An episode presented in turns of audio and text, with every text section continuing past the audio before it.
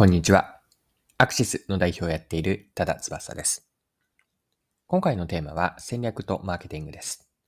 面白いと思った移動販売サービスを取り上げて、戦略やマーケティングの観点から学べることを見ていきます。それでは最後までぜひお付き合いください。よろしくお願いします。はい。今回取り上げてご紹介したいのは、移動車によって移動販売サービスをするミッケという名前です。で、これは IT メディアの記事を読んで知ったんですが、IT メディアの記事一部抜粋して引用します。サービス名はミッケ。三井不動産とグループ会社のシェアトゥモローがタッグを組んで、東京の湾岸エリアを中心に動くお店を展開しているのだ。具体的にどんなことをしているかというと、飲食店の移動販売、キッチンカーとよく似ている。オフィスの近くや公園などのスペースに車が止まっていて、そこでお弁当を買った人がある人もいるだろうが、ミッケは違う。取り扱っている商品がとにかく幅広いのだ。はい。以上が IT メディアの2022年の3月の20日の記事からでした。最後に取り扱っている商品が広いとあったんですが、例えばサンドイッチやシフォンケーキなどの飲食メニューの他に生活雑貨、アパレル、リラクゼーションや食器、写真プリントなどもあるようです。で、面白いと思ったのは、移動販売車という限定された店舗サイズがデメリットではなくメリットにつながっているということなんです。お店の小ささがお客さんにとっての買いやすさにつながっていると。で、この部分は記事でも指摘をされていて、また一部抜粋して引用します。好調の理由はどこにあるのだろうか。大型の商業施設と違って移動販売は車の中である。販売スペ販売スペースはとにかく狭いわけだが、そのデメリットをメリットにした動きをした。スペースが狭いので、たくさんの商品を並べるわけにはいかない。あれもこれもそれもといった世界ではなく、これはどうですか？おすすめです。と、提案できるかどうかが勝負の分かれ道になるのだ。一方のお客はどのように感じるのだろうか。店内に100アイテムが並んでいれば、その中から気に入ったものを選ばなければいけない。または買わない。しかし、あれもいい、これもいいと迷ってしまえば、結果的に決めることができずに、また今度にしようかとなって行動につながらないこともある。しかし移動販売は先ほどお伝えしたようにアイテム数が少ないのでお客は限られたものの中から選ばれなけれ選ばれな選ばなければいけない。例えば、うな重のメニューに小、畜、梅を用意しているところがあるが、多くの人は無難な竹を選ぶ。こうした感じで移動販売で買いやすい仕組みを導入していることが今のところ吉と出ているようだ。はい、以上が記事からです。商業施設での一般的なお店と比べて移動販売車は、移動車販売はコンバージョンが高いとのことなんです。コンバージョンとはお店の前を通ったり、来店した人のうち買ってくれた人の割合なんですが、この部分は記事からまた見ていきましょう。この他にも商業施設と移動販売には違いがいくつかある。大型の商業施設にはたくさんのお客が来店する。その中から店の前で立ち止まる人もいれば、店内に入る人もいれば、商品を手に取る人もいれば、実際に購入する人もいる。コンバージョンはどんどん下がっていって、結果的に1%に1%ほどになるといった世界だが、移動販売は違う。商業施設と違って、車の前を歩く人はそれほど多くない。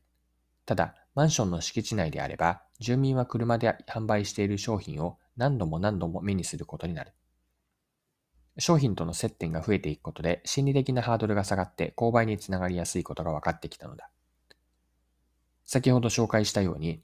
商業施設の場合、1万人が来店して実際に購入するのは1人といった感じ。一方、移動販売の場合、車の前を100人しか通らないが、10人が手に取って、そのうち2人が購入するといった形である。はい。以上が記事からの引用です。で、今の記事の中で書かれていたこと以外に、ミッケで興味深いのは、データ分析からお客さんの思考や購買行動を把握し、移動販売に活用していることです。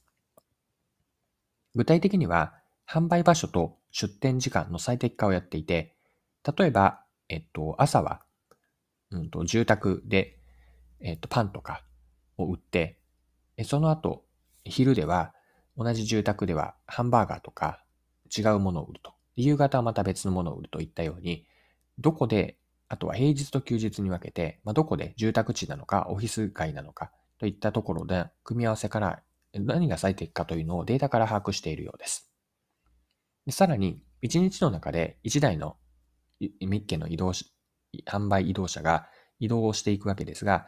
朝は、えっと、ビルへ行って、その後、住宅地へ行って、最終的には商業施設に行くといったような、一日の中でどういうルートで回るかというのもデータから分析をして、一番効果的なものを見出していると。こんな取り組みもしていて興味深いと思いました。はい。移動車販売のミッケがやっていることを、ここから戦略の視点で捉えていきたいんですが、結論一言で言えば、弱者の戦略、弱いものと書く弱者なんですが、弱者の戦略をやっていると言いました。ここでの弱者の意味合いは、店舗面積が大きい商業施設ではなくて、移動販売車という小さいお店で身軽に営業を展開できること、これをま弱者というふうな見立てをしています。移動車販売というのは、うんと、大きい店にはできないことをやるということで、最下を実現しています。弱者の戦略でも言われるポイントがいくつかあるんですが、その中でも局地戦とか接近戦、陽動戦、これはゲリラ戦ですかね。この3つ、局地戦、接近戦、ゲリラ戦を展開しているんです。まあ、それぞれどういうことをやっているかというと、局地戦というのは狭い範囲で戦うわけですが、移動車販売によって出店エリアのポイントを絞って展開しています。また、接近戦というのは何に接近するかというと、お客さんなんですが、移動することによって自らお客さんの方に出向いて直接会いに行っています。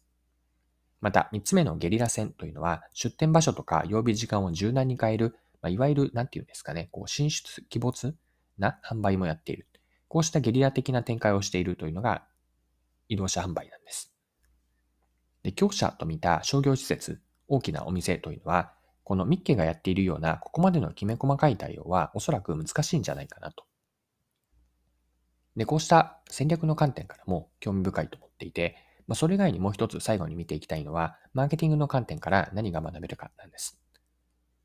でマーケティング視点でミッケから学べるのは、お客さんとの直接の接点を作りに行く重要性です。まあ、確かに自社とお客さん、まあ、エンドユーザーを言っていますが、自分たちとエンドユーザーの間に販売代理店を入れることで効率よく販売ができます。一方でお客さんとは間接的にしか接することができないので、お客さんのことについて解像度が荒く、顧客理解が浅くなってしまいます。意図を持ってお客さんとの直接の接点を作って、顧客理解を深めることって大事だなと、改めてこの移動車販売のミッケの事例から思ったんです。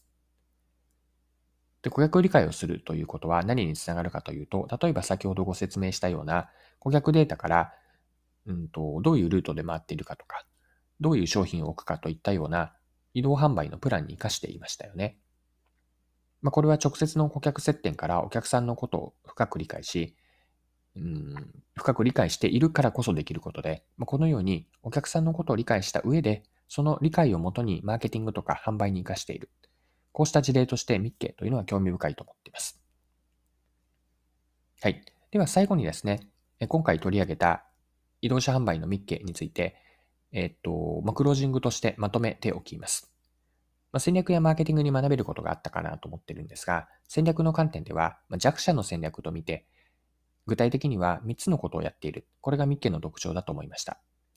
1つ目は局地戦で移動車で出店エリアのポイントを絞って展開しています。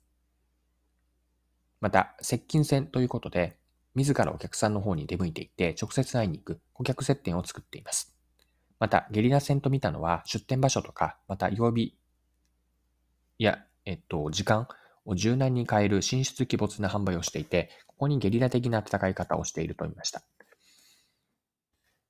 マーケティングの観点からの学びがあって、それは顧客理解の重要性なんですね。お客さんとの直接の接点を作って、顧客理解を深めることが大事であると。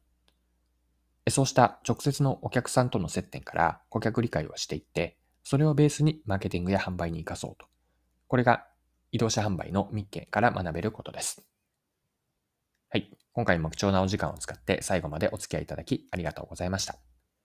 それでは今日も素敵な一日にしていきましょう。